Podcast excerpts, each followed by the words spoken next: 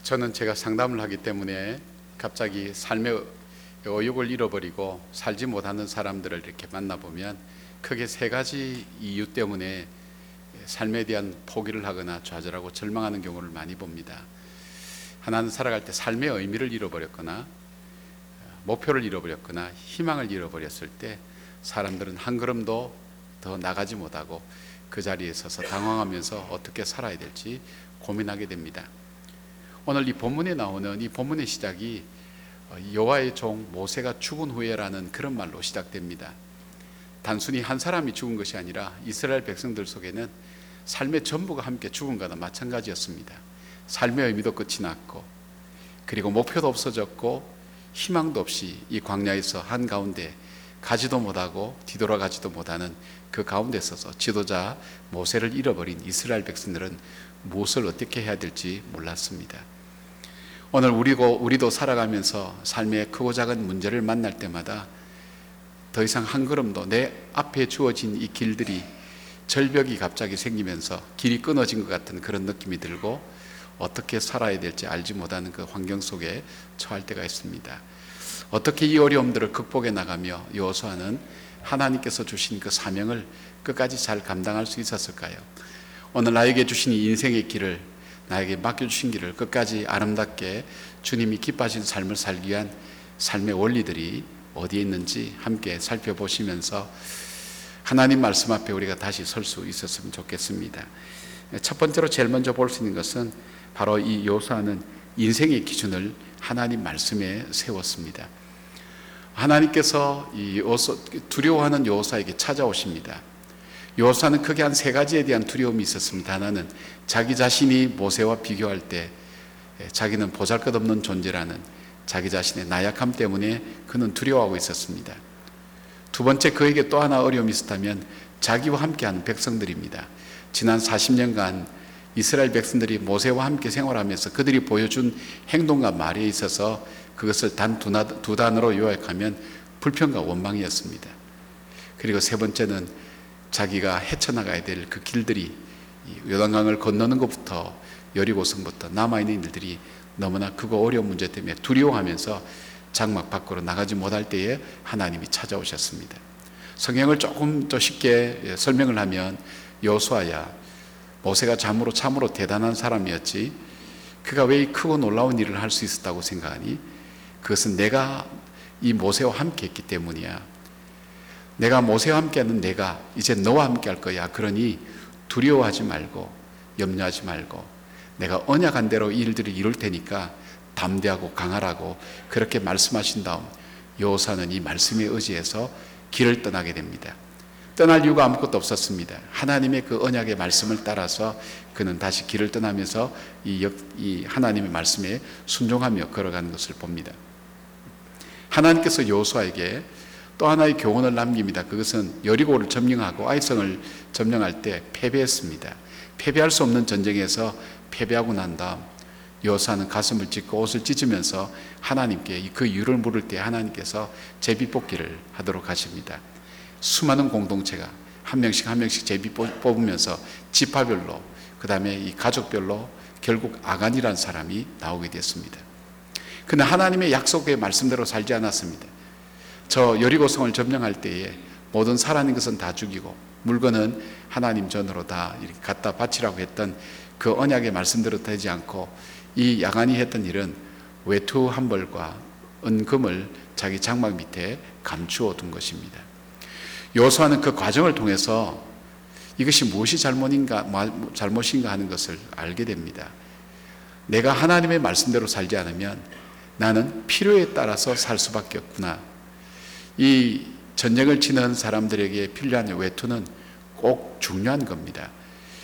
이것이 뭐 불필요한 거, 사치스러운 것이 아니라 실용적인 것이고 꼭 필요한 것입니다.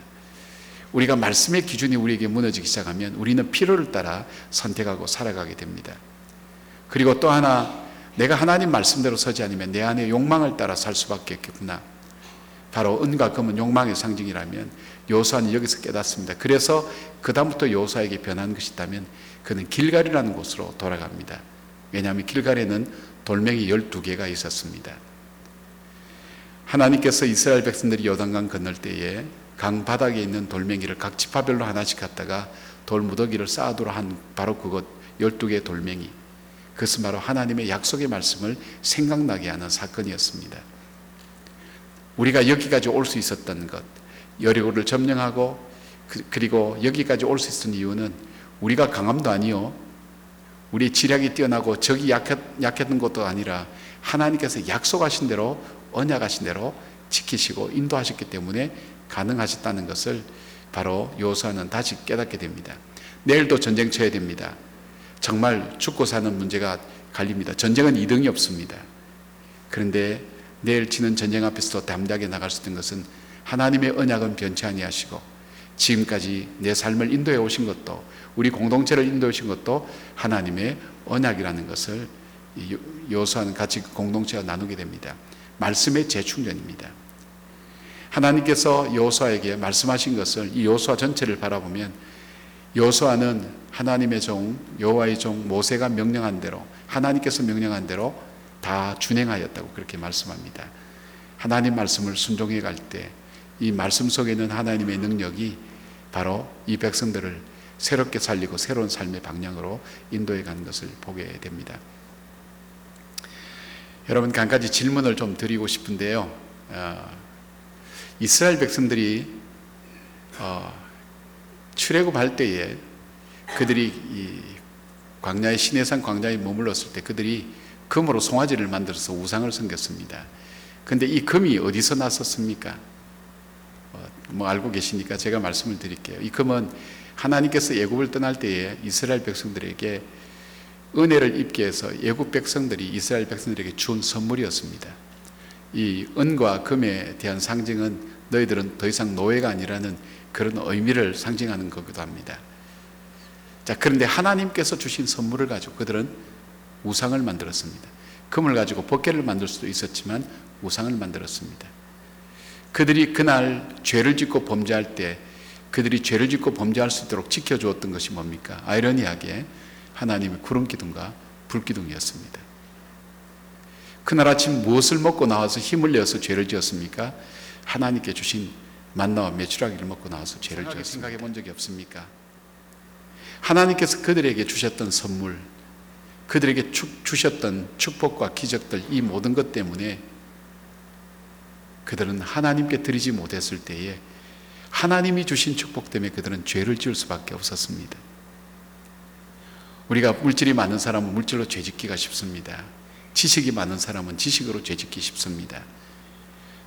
높은 명예를 좋아하는 사람은 명예로 죄짓기가 쉽습니다. 하나님이 주셨는데 하나님 말씀대로 가지 않을 때 우리는 하나님이 주신 선물 때문에 죄를 지을 수밖에 없다는 것을 우리가 다시 기억할 때 여러분의 삶을 통해서 하나님께서 여러분의 삶을 인도해 가시고 말씀을 따라서 한 걸음 한 걸음 걸어가는 그런 여러분들이 되기를 바랍니다. 두 번째 이 요소아가 극복할 수 있는 두 번째 이유는 자기 정체성에 대한 부분을 분명히 인식할 수 있었습니다. 하나님께서 길갈에서 요소아에게 할례를 받으라고 그렇게 명령을 합니다. 할례라는 것은 무엇입니까? 남자의 성기 포피를 잘라내어서 하나님 백성됨을 구별하는 것입니다.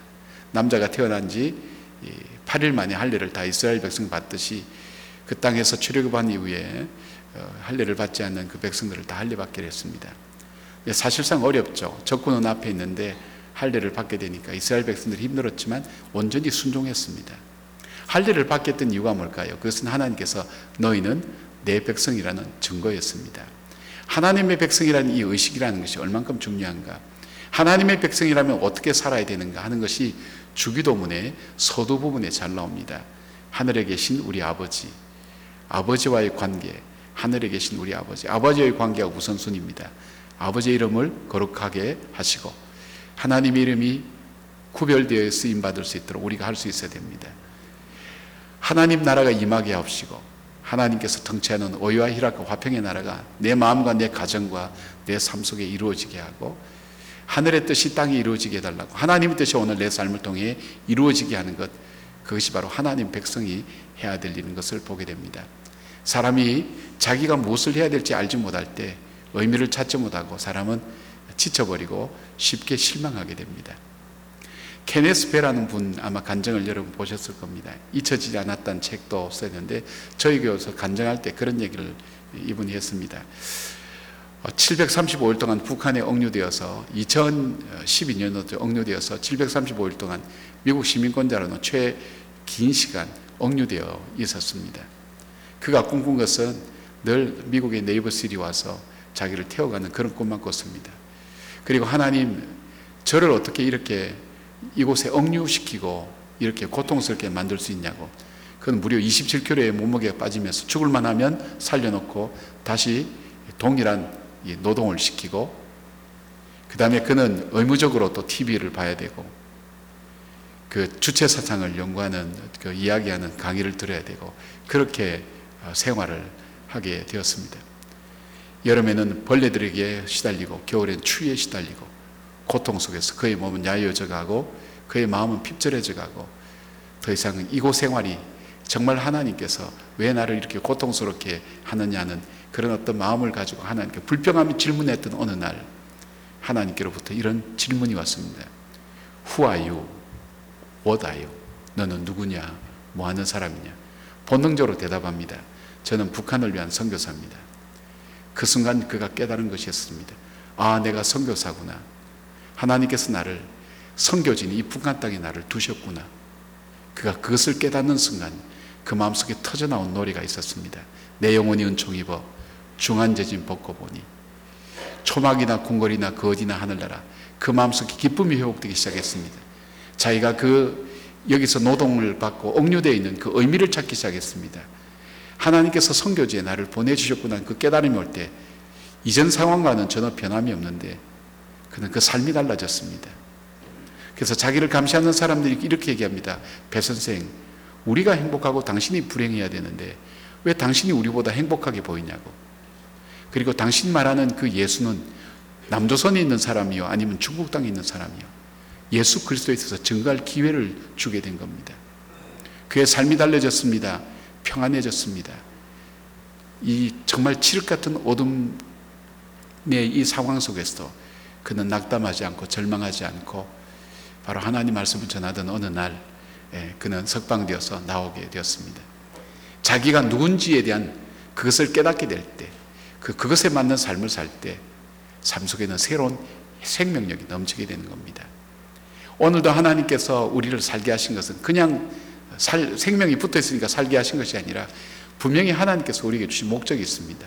뜻이 있습니다. 나로 하여금 하늘의 뜻이 이 땅에 이루어진 일들을 위하여 오늘도 하나님께서 우리에게 주신 사명이 있다는 것. 그리고 하나님의 통치가 이루어지는 의와 희락과 화평의 나라를 내 가정 속에, 내 직장 속에, 내 삶 속에 이루어야 될 그 소망이 있다고. 그리고 오늘도 살아가며 하나님과 우선순위의 관계를 가지고 섬겨야 될 그 사명이, 사명이 우리에게 있다는 것을 깨닫게 될 때, 오늘 하루는 지나가는 수많은 날 중에 하루가 아니라 하루하루가 새로워지고 의미 있는 날이 되는 것입니다. 바로 매일 치르는 전쟁 가운데 내가 하나님의 백성, 하나님의 거룩한 뜻을 위해서 일을 한다는 이스라엘 백성들에게는 지치지 않았습니다. 끝까지 살아내고 이겨내고 싸워낼 수가 있었던 것입니다. 우리 인생을 전쟁이라 그럽니다. 이 전쟁 속에서 우리가 싸워내고 이겨낼 수 있는 중요한 것은 우리가 지치지 않는 겁니다. 지치지 않으면 어디서부터입니까? 내가 하나님의 백성이라는 것.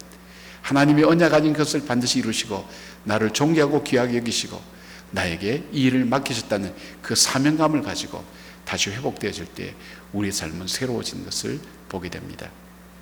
세 번째로 하나님께서 이 여호사에게 명령하셨던 세 번째는 바로 유월절을 지키라는 명령이었습니다. 유월절을 지키라는 것은 하나님께서 이분들에게 삶의 태도를 어떤 태도를 가지고 살아야 될 것인가 하는 것을 말씀합니다. 유월절이라는 것은 무엇입니까? 여러분 잘 아시는 것처럼 이스라엘 백성들이 출애굽할 때 열 가지 재앙을 통해서 이스라엘 백성이 출애굽하게 되고 마지막 날 장자의 죽음 피값을 통해서 이스라엘 백성들이 출애굽하게 됩니다. 그것을 기념하여 생각하고 지키는 날이 유월절입니다. 유월절을 지킬 때 이스라엘 백성들이 무엇을 생각할까요? 우리는 예굽에서 430년간 노예였지. 우리 힘으로는 극복할 수도 없고 해방될 수도 없고 살아나올 수도 없지만 그 핏값을 통해서 우리가 그 노예에서 해방되었다는 사실. 그러니까 우리는 원래 노예였고 우리 힘으로는 해방될 수 있는 존재가 아니었다는 사실. 쉽게 말씀드리면 이 바울의 말로 바꾸면 죄의 의식입니다. 우리는 허물과 죄로 이미 죽었다고 바울은 얘기합니다. 우리는 본질상 진노의 자녀라고 그렇게 얘기합니다. 그 말씀하신 걸 따르면 우리가 괜찮고 대단한 존재 같지만 우리를 창조하신 그 하나님이 오늘 나를 보시는 그 관점은 너는 본질상 진노의 자녀다. 죄와 허물로 이미 죽었다는 이미 선고를 내린 겁니다. 우리에게 희망이 없었습니다. 우리에게 찾아오는 것은 아 내가 죄인이었다는 사실. 죄인이라는 것을 인정할 때 어떤 마음이 들어갑니까? 겸손한 마음이 들어갑니다. 죄인이 무슨 얘기를 하겠습니까? 겸손한 마음이 찾아옵니다. 여기서 끝나지 않고 또 가져야 될 이스라엘 백성들 마음이 있으면 은혜 의식입니다. 은혜 의식. 그런 우리를 하나님께서 갖고 계신 자비와 긍휼과 은총과 그리고 사랑으로 하나님이 구원의 길을 여셨습니다. 모세라는 사람을 통해서 유월절 빚값을 통해서 우리를 구출해 내신 그 은혜. 구출해 내셨기 때문에 오늘 이 자리에 우리가 서 있다는 그 믿음과 확신. 오늘 내가 이 서 있는 자리는 내 혼자 힘으로 여기 온 것이 아니라 전적인 하나님의 은혜로 여기에 왔다는 그 의식. 이 의식을 갖고 있는 사람은 뭐가 있을까요? 감사함이 그 속에 있습니다. 바로 겸손함과 감사. 이것이 있는 사람. 구원받을 수 없는 내가 구원받고 하나님의 전적인 은혜로 오늘 이 자리까지 오게 될 수 있었다는 것은 나에게 사명이 있다는 것을 깨닫게 해줍니다. 사명 있는 사람 뭐가 있습니까? 열정이 있습니다. 목회를 하다 보면 부교육자들이 많이 만납니다. 만날 때 가장 어려운 분이 열정이 없는 분입니다. 열정이 넘치는 분은 이렇게 조정을 하면 되는데 열정이 없는 사람 이렇게 세운다는 것이 참 어렵습니다. 왜냐하면 사명을 잃어버린 사람은 열정을 가질 수가 없습니다. 바로 우리가 일상생활 속에서 살아가야 될 삶의 태도와 자세는 뭐냐? 죄인 의식을 통한 겸손입니다. 은혜 의식을 통한 감사입니다. 사명 의식을 통한 열정입니다. 이것이 우리의 삶을 오늘도 새롭게 만들어가는 굉장히 중요한 삶의 태도인 것을 보게 됩니다. 하버드 대학의 법대 교수였던 벨런트 교수라는 분이 있습니다. 이분은 1939년부터 1942년까지 하버드 법대생을 뽑아서 한 270명 뽑아서 종단 연구를 하게 됩니다.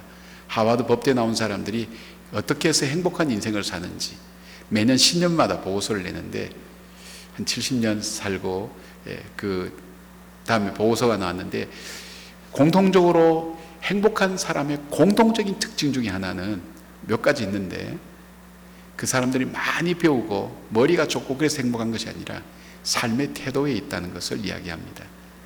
삶의 태도를 어떻게 갖는가? 삶의 자세라는 게 참 중요합니다.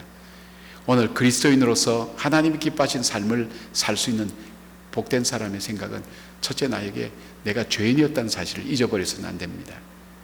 그리고 이런 죄인을 구원받지 못할 죄인을 하나님의 전적인 은혜로 우리를 허물과 죄를 따라 처치하지 아니하시고 하나님의 긍휼과 자비로 우리를 지켜주시고 보호해주시고 여기까지 인도해 주셨다는 그 은혜 그리고 나를 오늘까지 구원해 주시고 살려주신 그 하나님의 뜻이 무엇인지를 다시 깨닫게 되는데 오는 열정 그것이 살아갈 수 있는 삶의 중요한 문제입니다. 세 가지를 말씀드렸습니다. 우리가 어려운 일을 만나고 고난과 시련을 만나서 삶의 방향을 잃어버릴 때 제일 먼저 우리가 확인해야 될 것이 있다면 말씀을 내 인생의 기준으로 다시 세우는 것. 환경을 따라가지 않고 필요를 따라가지 않고 내가 원하는 욕망을 따라가지 않고 말씀을 따라갈 때 그 말씀 속에 있는 교훈과 책망과 바르게 함과 의로 교육함과 선한 일 행하기에 필요한 능력과 은혜가 공급되는 것을 경험하게 됩니다. 말씀을 따라가는 것. 두 번째, 내가 누군지를 찾기를 바랍니다. 주님 안에서 찾는 그 정체성. 그 정체성은 주님과의 관계 속에서 나옵니다. 내가 하나님의 자녀라는 것. 세 번째, 내가 일상생활 속에서 살아가는 일들, 크고 작은 문제를 만날 때마다 우리가 가져야 될 자세가 있다면, 아, 나는 죄인이었다는 사실.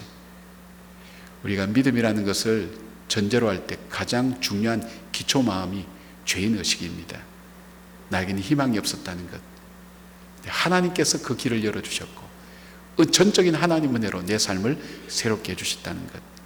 그리고 오늘을 살려 주신 것은 오늘도 하나님은 나에게 사명을 주셨다는 그 믿음이 우리 속에 확신이 되어질 때 새로운 생명력이 이루어진 것을 봅니다. 저희 교회에 아주 재밌는 분이 한 분 계십니다. 우리 양근태 집사님과 또 정문주 장로님이라는 분이 부부가 계신데 어, 이분들은 이렇게 만임죽이라는 죽장사를 하시는 분들인데 이분의 삶이 참 재밌습니다. 제가 직접 이분들이 있던 고향에 내려가 봤는데 저, 마, 저 마산 밑에 그 진해라는 곳에서 거기 조그만 교회를 섬겼습니다.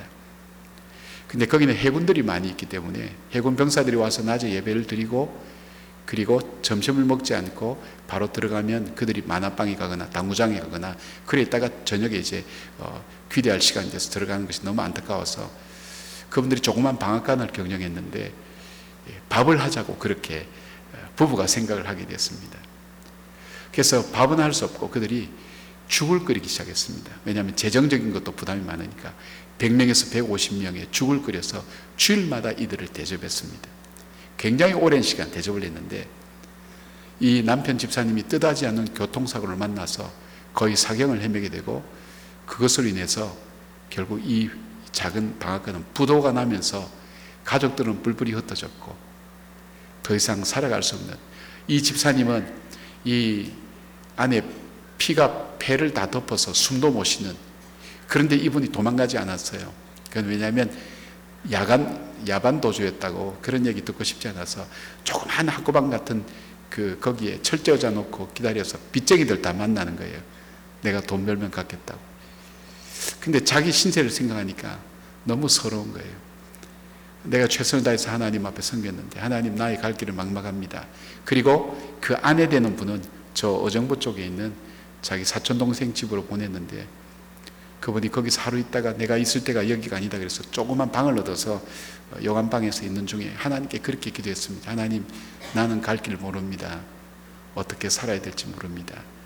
그렇게 기도하고 하나님 우리 가정을 다시 회복시키고 인도해 달라고 그렇게 기도하고 어정부 그 시장을 도는데 자기가 뭘 하면 되겠는가 생각했더니 죽 끓이는 거는 자신이 있거든요. 그래서 아무도 쓰지 않는 그 조그만 몇 평 안 되는 거기에 죽집을 내었습니다. 정말 최소의 자본으로. 근데 이 죽이 소문나기 시작했습니다. 이 남자 집사님은 빚쟁이들 만나서 얘기를 하고 하는 가운데 어느 날 밤에 하나님께서 그를 찾아오신 겁니다. 밤새도록 기도하며 콧물 눈물 다 쏟고 난다. 그 다음날 동토면서 하나님께서 치유해 주셨다는 그 확신을 갖고 있었습니다. 마음에 밝음이 있고 기쁨이 있고 그쯤에 이 자기 아내가 하는 그 죽집이 너무 잘 되어서 성황을 이루는 거예요. 계속 성장했습니다. 어, 지금 여러분이 얘기하면 뭐 상품 선전될까봐 얘기하지 않지만 여러분이 쉽게 알 수 있는 미국에서도 알 수 있는 그 제품을 만들기도 하고 또 공급하는 그것이 되면서 하나님께서 계속 부어주신데 저희들이 이제 그 저희 교회에서 저녁 예배를 60세 이상 되는 어른들만 자격 있는 에서 성가대원으로 모집을 했어요. 얼마나 어른들이 좋아하는지 모릅니다. 근데 그분들 매일 저녁 저녁을 대접합니다. 저희 교육자들 한 50명 정도 되는데 계속 대접합니다. 매주일마다 지금 몇 년째 계속하고 있습니다. 물어보면 목사님 저는 다 망했던 사람이잖아요. 하나님의 대로 다시 세움을 받았잖아요. 제가 섬기는 것이 제 사명이라고 저는 믿어요. 절망의 때 죽고 싶었지만 자기 마음을 따라가지 않고 환경을 따르지 않고 말씀을 세우고 말씀의 인도함을 받을 때 하나님께서 그 길을 열어 가셨고 정말 홍해를 길로 만드실 줄 아무도 몰랐고 요단강을 갈라서 건너게 하실 줄 아무도 모른 것처럼 이적과 기적으로 내 삶을 인도해 오셨다는 그 고백과 간증을 이분은 기쁘게 이렇게 많이 하게 됩니다. 그분의 생애 삶을 보면서 이 말씀과 많이 연결되는 부분이 너무 많습니다. 사랑하는 여러분, 우리는 크고 작은 일을 만날 때마다 쉽게 좌절하기도 합니다. 일상이 무무건조하게 하루하루 그냥 시간을 보낸 사람도 많습니다. 그러나 오늘 여호수아처럼 자기의 사명을 끝까지 완수하는 사람, 그 사람은 말씀에 자기 인생의 기준을 기준을 세워서 환경을 따라가지 않고 필요를 따라가지 않고 욕망을 따라가지 않고 말씀을 따라 내 마음을 바꾸고 내 생각을 바꾸고 그리고 내 환경을 바꿔 나가는 말씀의 사람이 될 때 하나님께서는 시냇가에 심겨운 나무처럼 여기에 나오는 시편 1편의 시냇가는 그냥 비가 와서 저절로 형성된 와디가 아닙니다. 어떤 사람이 의지를 가지고 황무지 같은 곳을 파서 고랑을 이루고 고랑 속에 물을 흘려보내서 양쪽에 숲이 생기게 만드는 내 인생이 황무지 같다 할지라도 여호와의 율법을 주야로 묵상하는 그 사람은 시냇가에 심은 나무 같은 그런 축복 여호와께서 인정하시는 그 축복의 새로운 길들을 만들어 갈 수가 있습니다. 하루하루가 의미가 없으십니까? 사명을 잃어버린 것입니다. 내가 누구인지를 다시 찾아보시기 바랍니다. 바로 하나님과의 관계 속에서 우리의 사명을 발견할 수가 있습니다. 내가 누구인지를 찾을 수가 있습니다.